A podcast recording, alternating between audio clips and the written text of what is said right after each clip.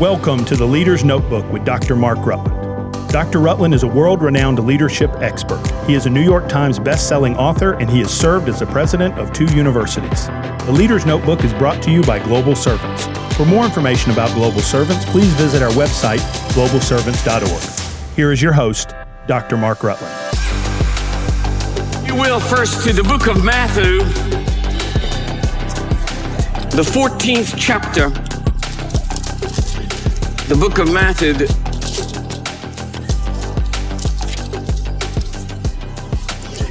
Then we'll read uh, in just a moment from the book of Romans.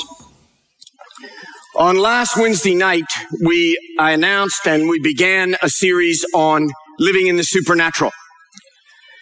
And I'm going to continue that tonight. This is a little more of a teaching message.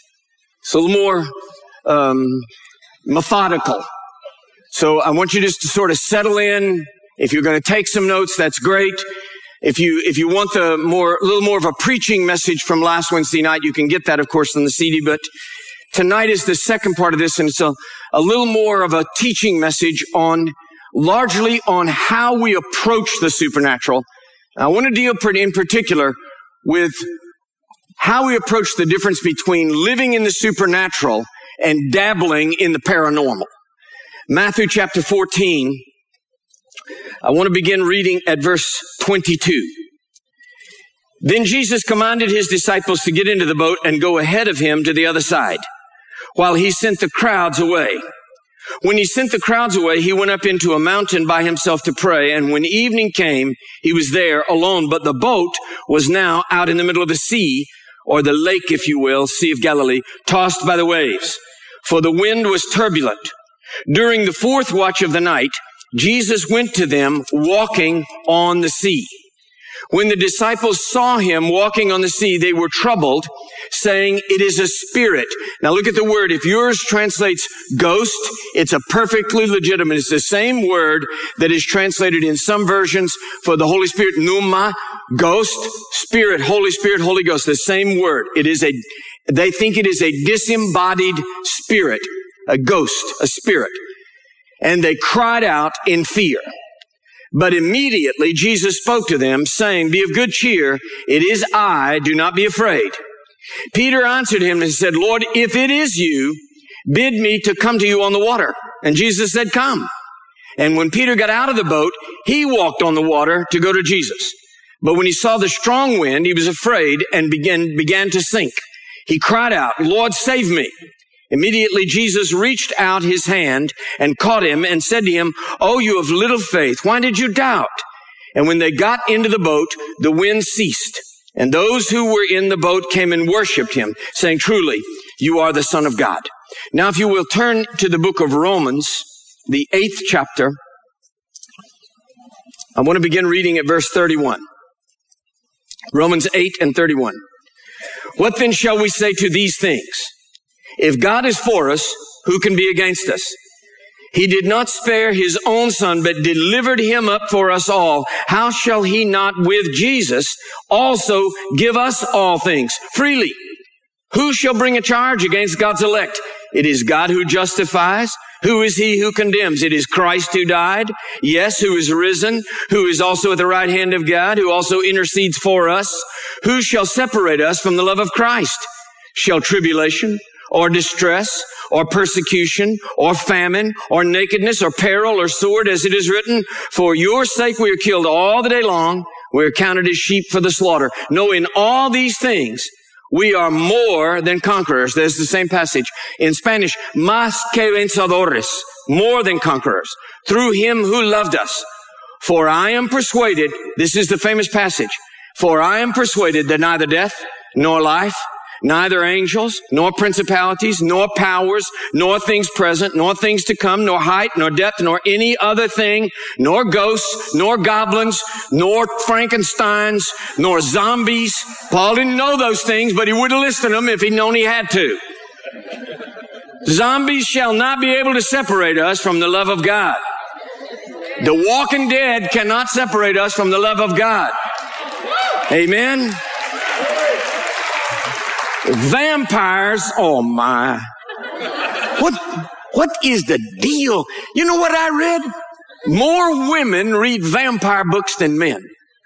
I have no clue what that statistic means. But I know it's sad.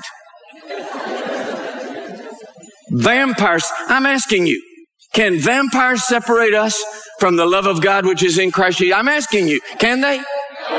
Can zombies? Can anything, demons? What about adversity? Anything, can anything separate us? Let's settle it then. Nothing is able to separate us. Nothing created shall be able to separate us from the love of God which is in Christ Jesus our Lord. Let's pray together. Heavenly Father, with our hands on the word and our hearts and minds as open as we know how to get them, we're asking you to do all the rest. Lord, we live in a troubled world. Lord, we sometimes live with people who see you walking on the water and think it's a ghost. Lord, we, we need wisdom and clarity and anointing.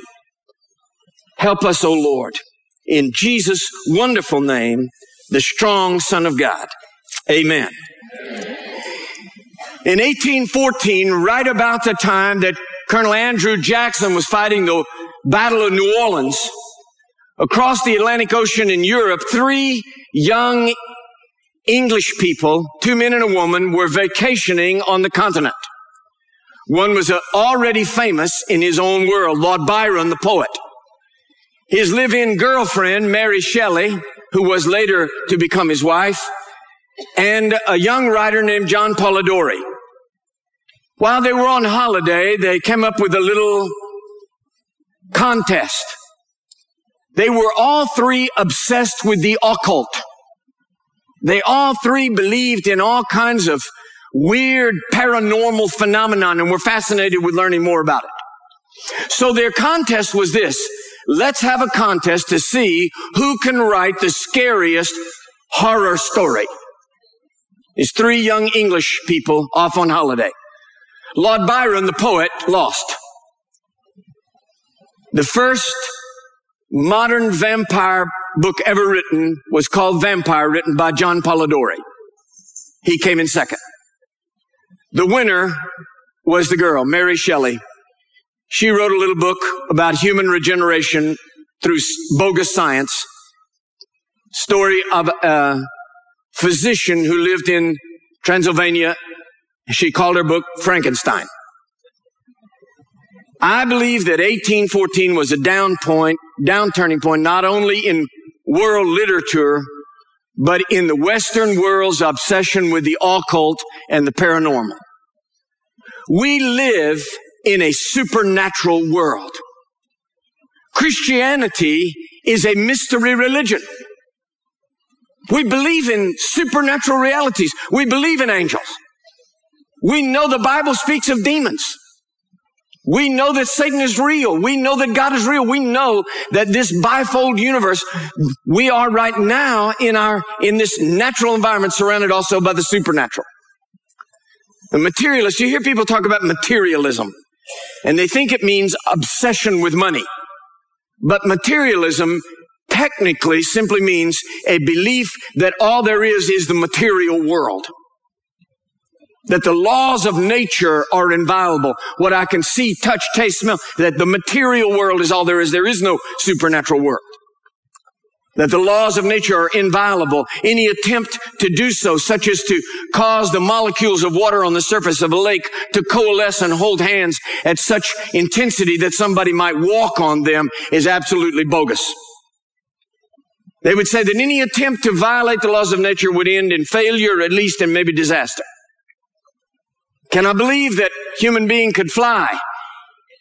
Only by using the natural laws against each other in contradiction. In other words, speed versus gravity in order to achieve liftoff.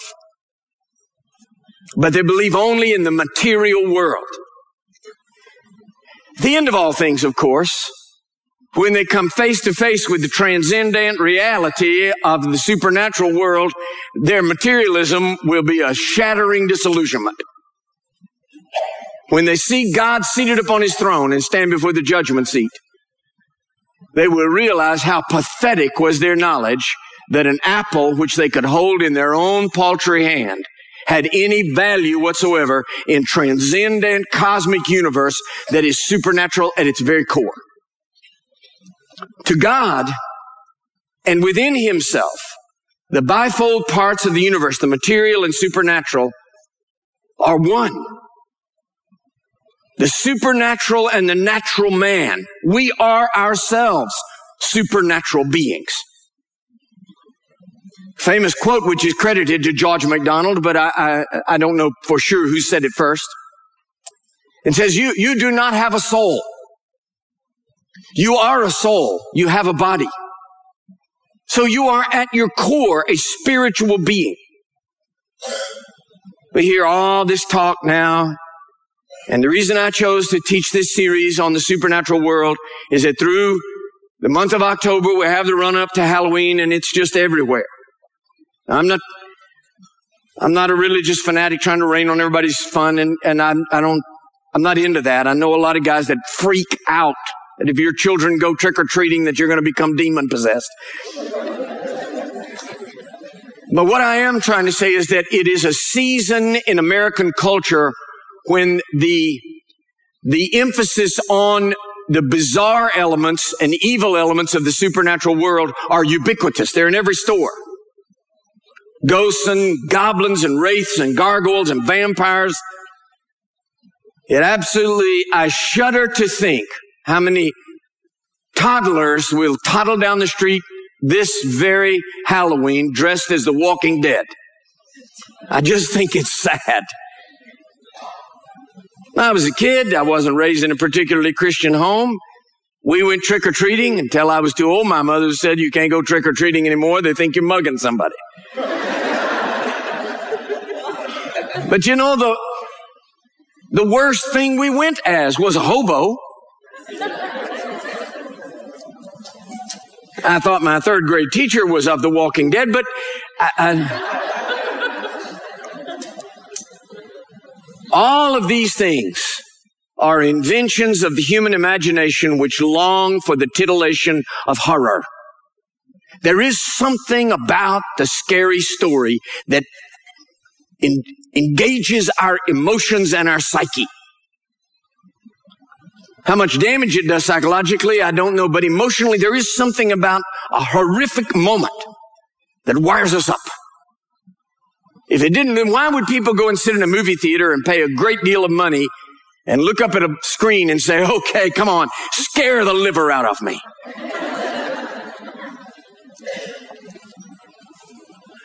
but what they want is safe horror. What they want is, is sterilized horror vampires on a screen. The real horror in life. They do not want to confront a bloodthirsty Islamofascist with a sword that wants to cut a Christian's head off on a beach in Syria. That's horror.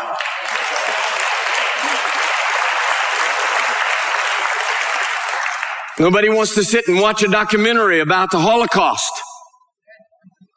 and watch old ladies pushed into a gas oven. That's horror.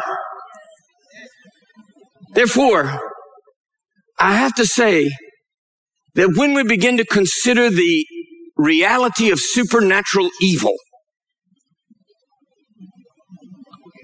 I, I believe in the demonic activity of evil. I'm not saying that everybody who commits a sin is demon possessed. And, it, and, and please don't hear that. But I believe that there is a mind behind the mind. I think there is spiritual activity that's happening. Every, every gangbanger that pulls a gun out and rolls a window down and drives past somebody's house and, and shoots somebody dead on the sidewalk I'm not saying he's demon possessed, but I am telling you, I think there's demons in that car. Yes. I have no, there is no um, geopolitical or psychosocial explanation for the Holocaust.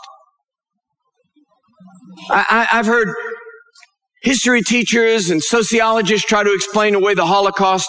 Oh, Germany was humiliated at the end of World War One and they were filled with rage and all the rest of that level of toxicity, that level uh, of, of anti-Semitism that can kill. What can cause a 19 year old Lutheran boy to work all day in the gas ovens at Auschwitz and on the way home buy a Christmas present for his mother?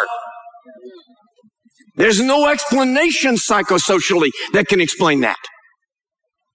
If we can even, if we could even imagine, if our eyes could open and see the air over Auschwitz or Buchenwald, can we even imagine the demonic playground that that was? So to say that I, I don't believe in ghosts and goblins and vampires, I'm saying that that is trivial concept of horror.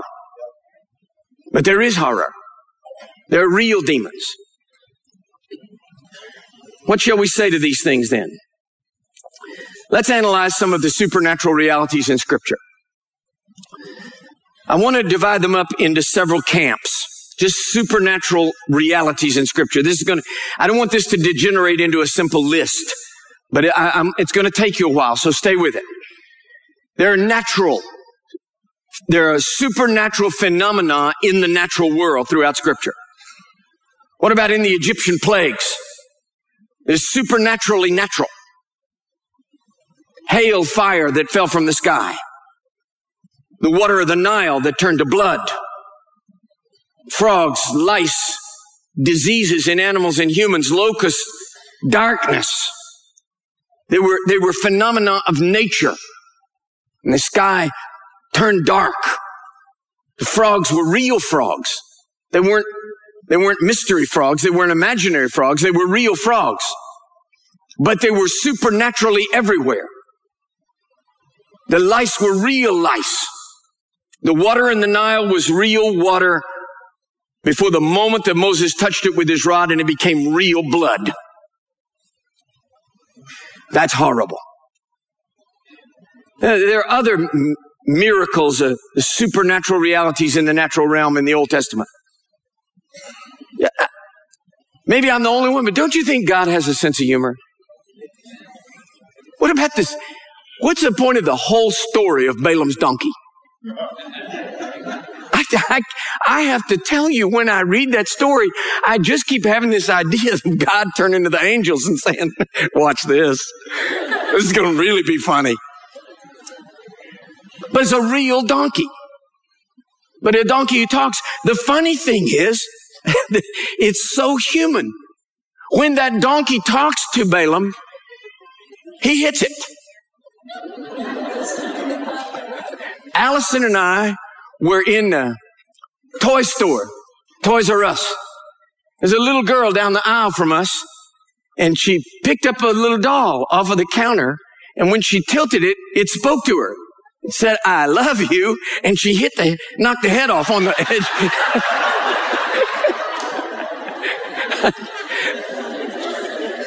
when, when the natural world doesn't behave the way we think it's going to, it's frightening.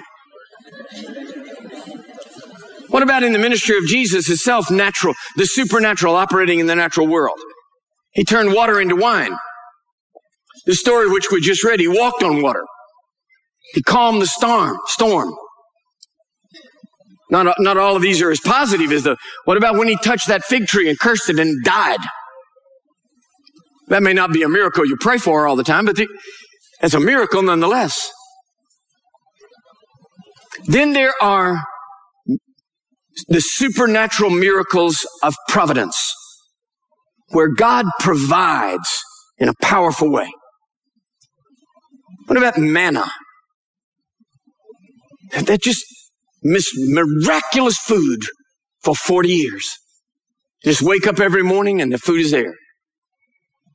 This miracle in the supernatural realm, perfectly natural. It fed them, it nourished them. But it was supernaturally provided. And they got sick of the manna. They said, Lord, we just can't do this manna anymore. We love you. Thank you for the manna. Thank you, God. But God, really? There's got to be something else. And this flock of quail flew in. They real quail or imaginary quail? They were real quail, natural quail. But supernaturally provided, God's supernatural prov- providence. Elisha, the story with the widow's oil. Remember, he said to her, Make me a, something to eat. She said, I've just got this little bit of oil. He said, Use that and then get all the vessels that you can and fill them. And that, oil, that oil supplied for her, provided for her. We see miracles of supernatural providence in the ministry of Jesus. Feeding the multitude. Twice, 5,000 once and 4,000 once. It was a supernatural miracle. The bread supernaturally multiplied. The fish supernaturally multiplied. But it wasn't supernatural fish. Do you see the contradiction I'm trying to show you? It was, an, it was a real fish, supernaturally multiplied, miraculously provided, but it was real. Here, here's one of the most fascinating miracles of providence in the whole Bible. They said to Jesus, look, we're getting under a lot of criticism because we're not paying the temple tax. Should we pay the temple tax? Jesus says, well, actually, I like own the temple and all, but but if you get right down to it, okay, let's pay the temple tax. But he said, here's how I want you to find it. Go down to the lake, catch a fish, and the first fish you catch, open his mouth and look inside. Caught the fish, open his mouth, and inside's a gold coin.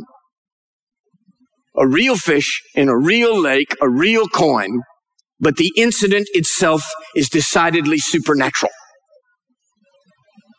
God provides supernaturally in the context of the material world in which we live.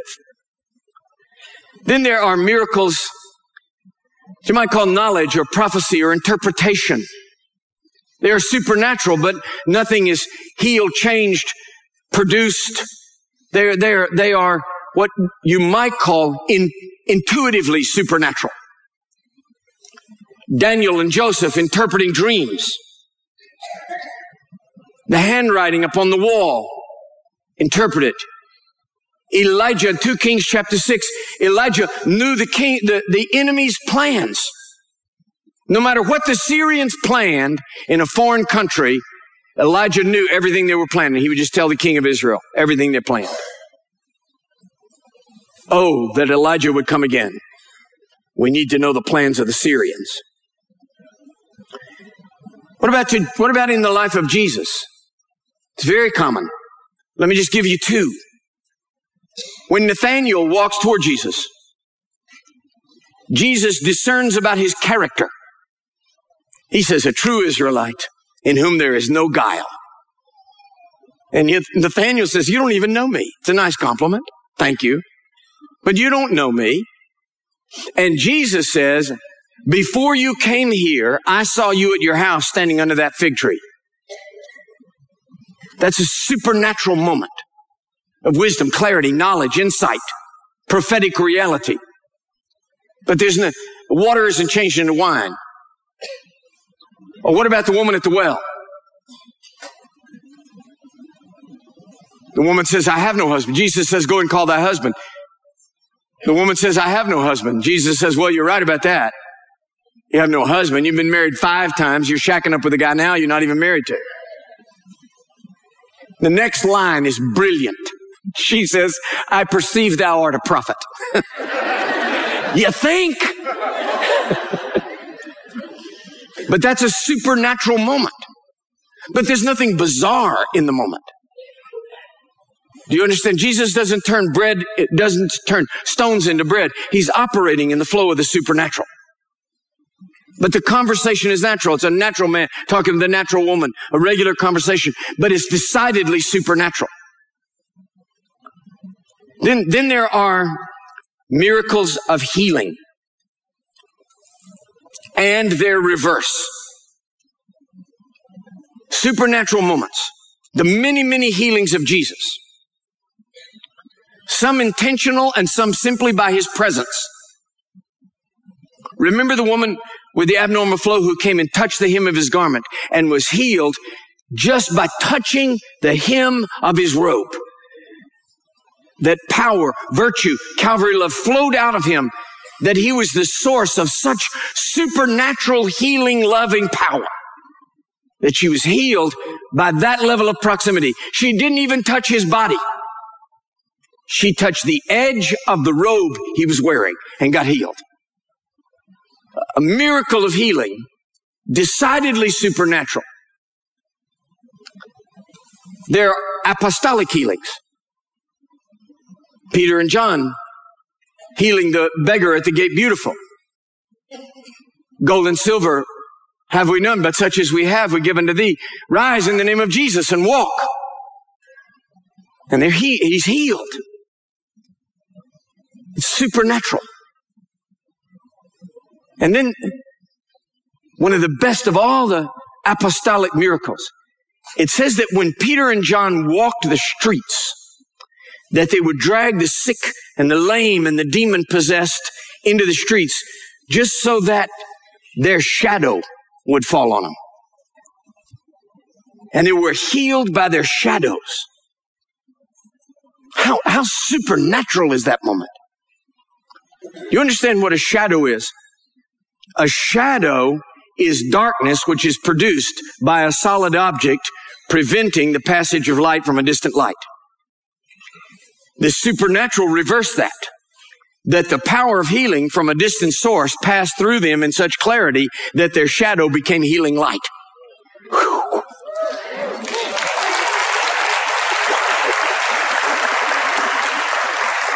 That's supernatural.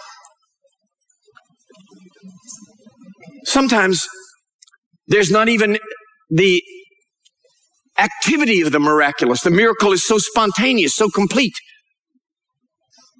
What about the story of Paul being bitten by the snake?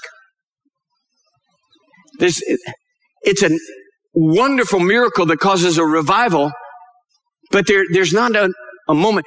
It's not like everybody gathers around Paul and prays for him and believes God and everything like that. He just, the snake comes out of the wood. He's trying to build a fire. The snake comes out of the wood and latches on his hand. Paul just snakes, shakes the snake off. Is the first time in the Bible I had shake and bake. Was, if you give better offerings, you give better jokes.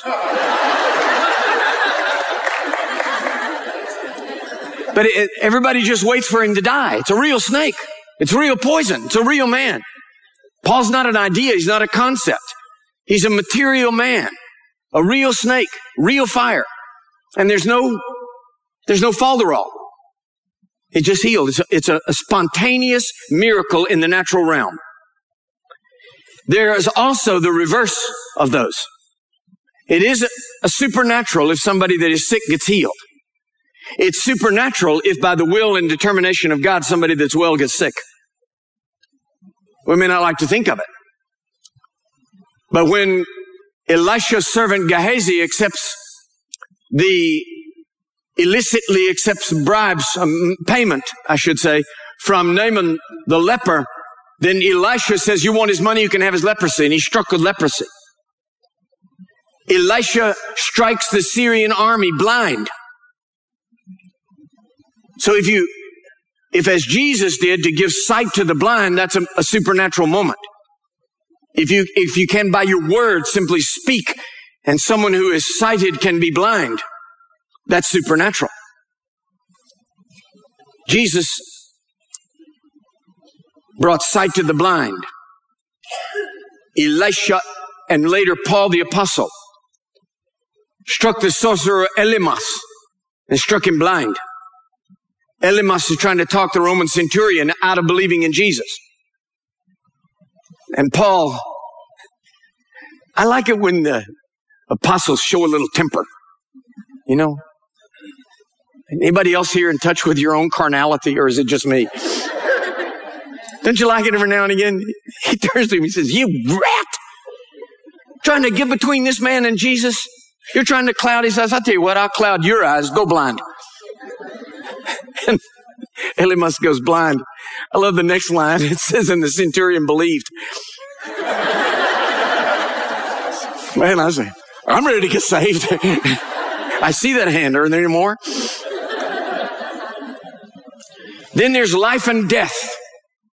Life and death. All the horror stories, all the vampires, all the zombies, all that stuff, it all matters of life and death. I never understand the whole thing about the walking dead. The walking dead, and they're trying to shoot them. Am I the only one? Really? It seemed like that like wouldn't work again. But there's life and death miracles. There are several resurrections in the Bible. Jesus is not the only resurrection. They're having a funeral. Elijah's tomb is over there having a funeral. There's some raiders that are coming. And they're in a hurry, they say, look, we don't have time. Just throw him in there. So they throw him in there and he touches Elijah's bones and raises from the dead. That's a powerful supernatural moment. Elisha, Elijah's second in command, associate pastor, raises, raises the Shunammite son from the dead. Jesus raised several, a dead boy, Lazarus. Simon Peter raised Dorcas. What about the reverse? The supernatural connection with life and death. What about the reverse of life and death?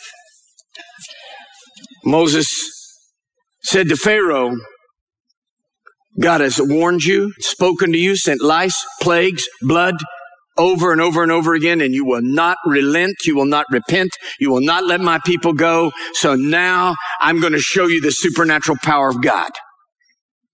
Tonight, the firstborn of every, the firstborn male of every family, whether it's cattle or human beings, every single living being, the firstborn male of every pup, litter of puppies, the firstborn of every male in Egypt, except in the land of Goshen where the blood of Jesus, where the blood of the lamb as standing for the blood of Jesus is over the doorpost, will die in one night. Now there's a horror story.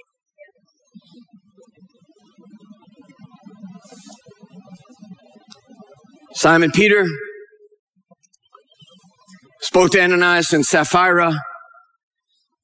They said, We sold our farm.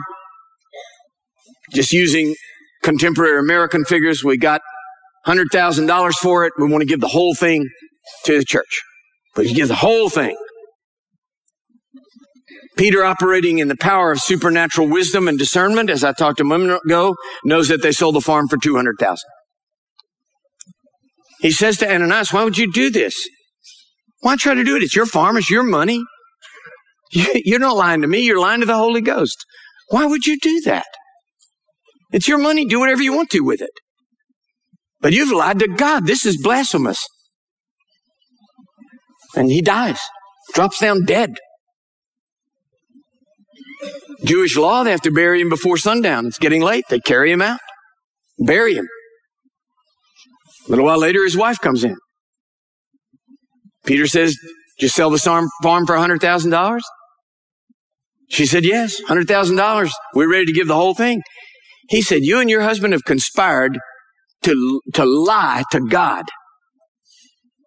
And those men that are coming in now, they just buried your husband. They're going to take you. And she drops dead. You want, I don't know. We don't, we don't know this, but I'm just guessing here that, that, that the next Sunday, nobody lied about the offering. Uh, so you want to see my check? now those are supernatural moments. That's supernatural. In all these categories, in nature, in providence, in knowledge, in healing, in life and death. What can, what can we, what is the takeaway for us in all these things? The first is this. The supernatural is real, but we do not live in fear of it. Yes, there are demons. I believe in it. The Bible says there are. Jesus believed he was casting demons out of people. Either Jesus was confused. How many want to vote for that? Either Jesus was confused or demons are real and Jesus had the power to cast them out. I believe that there are demons and that they're real. But listen to what I'm telling you. We have no fear of demons or demonic activity. The name of Jesus is a strong tower and the righteous run into it. And we are not afraid. We're not afraid. Listen to what I'm telling. This is very, very important in a season of emphasis on the supernatural. I believe in demons, but they cannot touch you. They cannot touch you. They cannot hurt you.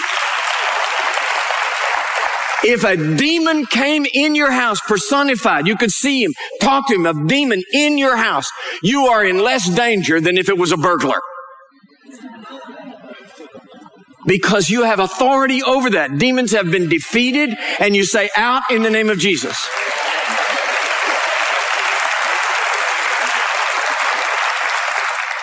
When I was first on the road in evangelism, I was a Methodist evangelist for many years. And we attended a little Spearfield Methodist church. And one of the big things every year was a vacation Bible school. And the pastor would always, on the last day of vacation Bible school, he would dress up in some kind of a costume.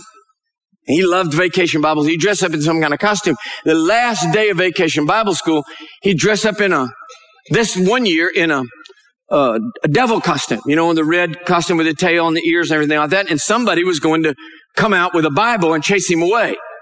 You see? But the kids, the children, they're all packed in there. Several hundred children, they're packed in there, including our little boy, Travis, who's now a pastor over here in Bethlehem, but he was at that time, he was in the first grade. And that devil walked out on the platform and nobody thought to warn the kids. They went crazy. They were screaming, crying, they're climbing over the pews, everything like that.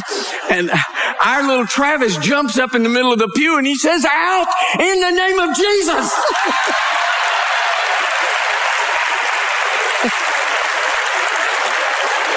so the whole skit is ruined. The pastor is going,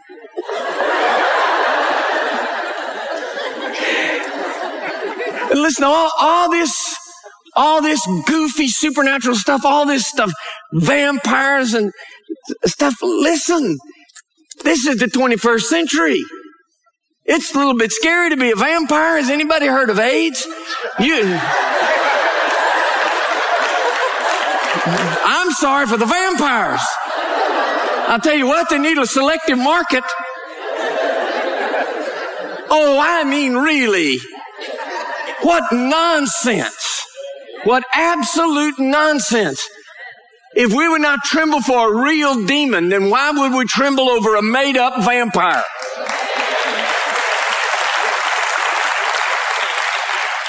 I believe in the supernatural world, but we are not supposed to be afraid of it.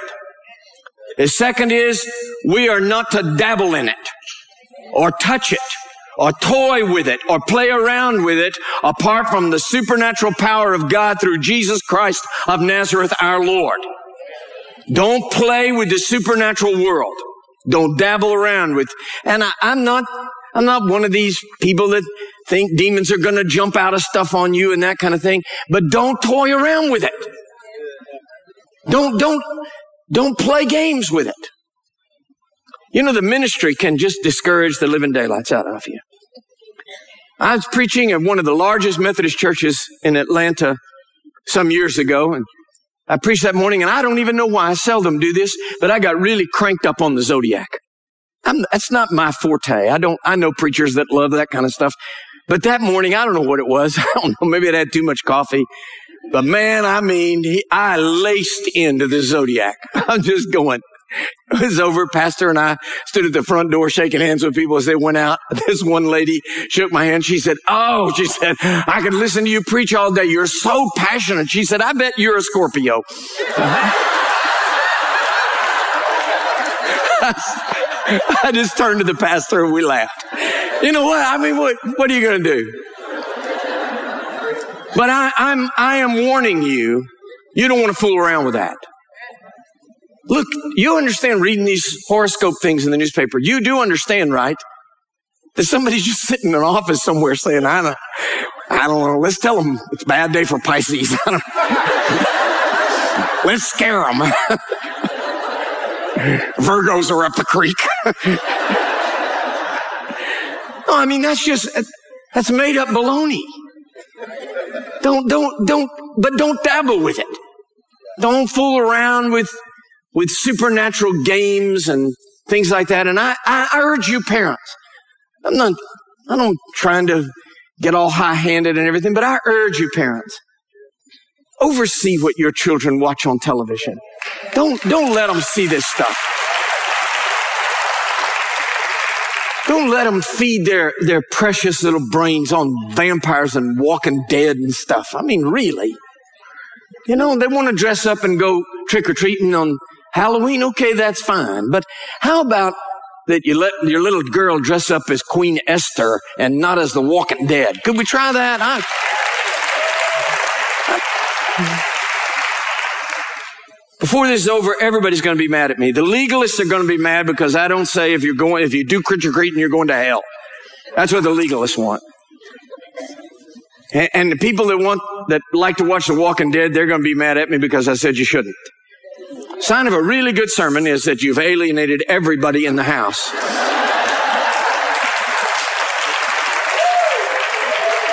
I believe in the supernatural. The Bible is a supernatural book and we are supernatural Christians that live in a supernatural world.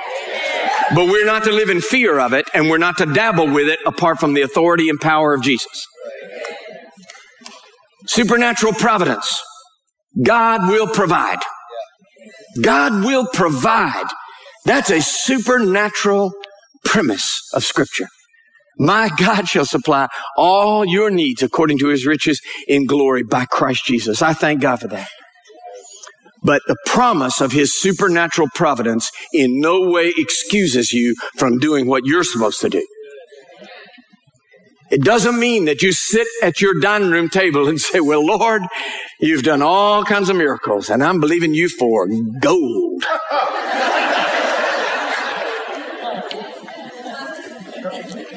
It means that you get a job. It means that you learn to base your life on biblical principles. It means that you hack through hard times. It means that there are moments when you sit at the kitchen table while your children are asleep and you say, Oh, I don't know how they're going to eat in the morning. I don't know what they're going to eat in the morning. I know that's real. God knows that's real. But what I also know is somehow or another that same God is going to get us through. He's not going to let you drop. I believe in the supernatural. God does not need us to work a miracle, but he sometimes calls us into cooperation with him in the supernatural operation. When Jesus turned the water into wine, that's the end of the story. But there's the rest of the story. His mother says, they're out of wine. These are nice people and they've run, the wedding's run out of wine. And Jesus says, woman, I don't know how you talk to your mother. Let me tell you something right now. My mother's 91. I'm not saying woman. Woman, my hour is not yet come. I'm not ready to start my miracle ministry. My friend Doron Heiliger, my Jewish guide in Israel, he says it's an absolutely perfect picture of a Jewish mother. She ignores him completely and she just says, do whatever he says and walks out of the room. He said, you want to see a picture of a Jewish mother is to turn in the water into wine. Jesus says, okay, fill all these jugs up with water. His mother all those servants, all those jugs, all that water, that's all somebody else's operation. The end of the story is Jesus turns the water into wine. The end of the story is Jesus walks on water. Somebody rows the, rows the boat out in the middle of the lake. In other words, God does not need you. But at the same moment, what a privilege, what an opportunity, what a moment when he offers you the opportunity to move into cooperation with him in a supernatural moment. Some act of obedience, pouring the water, Peter catching that fish with the coin in its mouth, the widow getting the vessels to be filled with oil. That some moment of human activity in the natural realm into which God empties himself in supernatural providential power. I believe in healing. I believe in praying for the sick. I believe in laying on of hands. I believe in the supernatural, miraculous power of God. I believe in it. I also believe in that supernatural moment when God says, I'm going to heal you in a miraculous way beyond anything you've ever dared to think of or imagine. I'm going to give you your glorified body and I'm going to take you to live with me eternally in heaven. That's supernatural.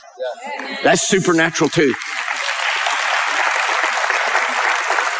I've seen miracles. I've laid hands on people and seen the sick healed. I love it. I believe in miracles. But I just want to say something to you. We are supernatural beings and we live in a supernatural world and death is not the worst thing that can happen to a Christian. I believe in the supernatural. We live in supernatural world.